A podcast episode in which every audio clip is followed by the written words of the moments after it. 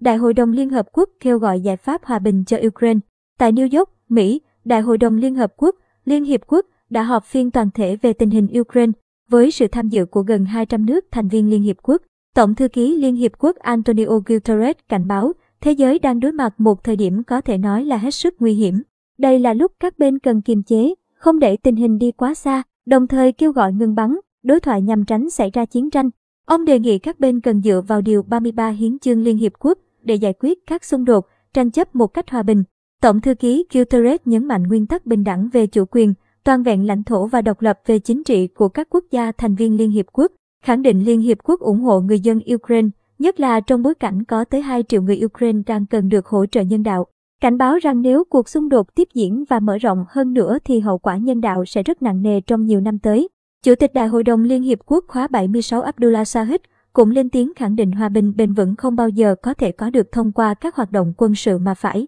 bằng các giải pháp chính trị hòa bình, kêu gọi các nước thành viên Liên Hiệp Quốc ưu tiên các nỗ lực ngoại giao, hòa giải và đàm phán. Trong khi đó, Bộ trưởng Ngoại giao Ukraine Dmytro Kuleba nhấn mạnh, người dân Ukraine mong muốn được sống trong hòa bình, không rơi vào chiến tranh, đồng thời kêu gọi cộng đồng quốc tế chung tay giải quyết cuộc khủng hoảng hiện nay. Trưởng phái đoàn Nga tại Liên Hiệp Quốc, Đại sứ Vasily Nebensia cũng tuyên bố Nga sẽ tiếp tục giám sát lệnh ngừng bắn tại khu vực này trong thời gian tới.